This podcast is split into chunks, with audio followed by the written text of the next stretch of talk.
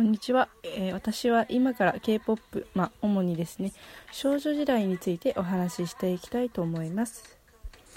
まずはですね皆さんが知っている K-POP ブームといえばいつだと思いますか？そうですね最近もまた TWICE や防弾少年団など K-POP ブームが再来していると思いますが一つ前の K-POP ブームといえば大体2010年頃でしょうか。今から約8年前ですね。カラや少女時代がしつけ親なのではないのでしょうか。テレビでも急に頻繁に見るようになりましたよね。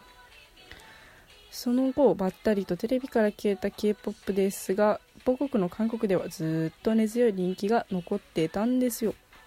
はい。えー、カラーは2016年に解散し今は個人個人で活動しています。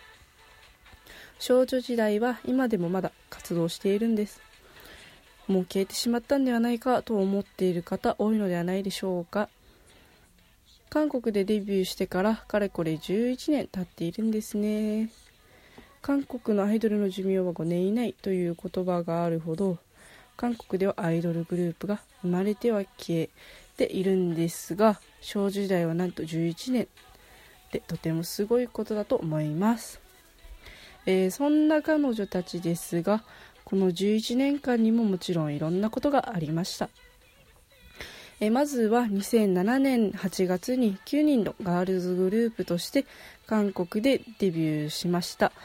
と2009年に発売した G とジニーでは韓国で一内ブームを引き起こしました。そして2010年には日本デビューを果たしたんですね。えー、ちなみに私が少女時代にハマったのは中学3年の時なので2012年頃ですかね。韓国でも日本でも順調かと思われていたのですがなんと2014年に予期せぬ出来事が起こってしまったんです。いやあれはとてもショックを受けましたね。私が高2の時でした。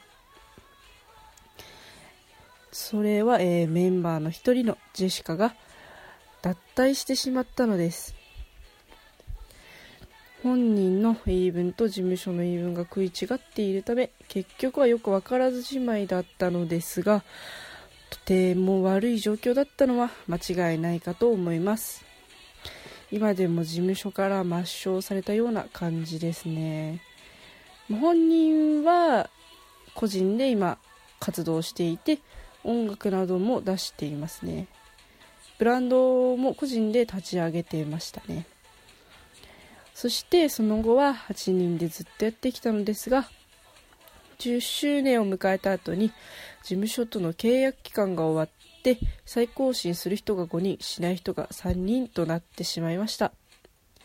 なので今は再更新した人たちで少女時代の5人組ユニットという形で活動しています。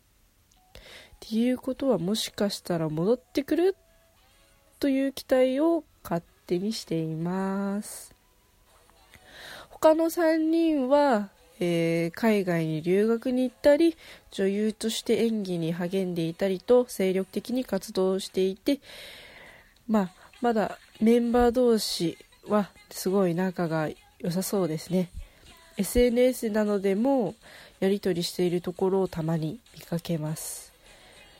えー、お互いを応援し合っていてとてもいい形なのでこれからもずっと少女時代を応援し続けたいと思います、えー、私の今の願いとしてはもうかれこれ何年かな？23年ぐらいは日本でコンサートし単独コンサートしてないので開催してほしいですね。5人でも全然いいので。まあでも何はともあれまだ少女時代として活動してくれているということが何よりもありがたいんではないでしょうか以上ご清聴ありがとうございました。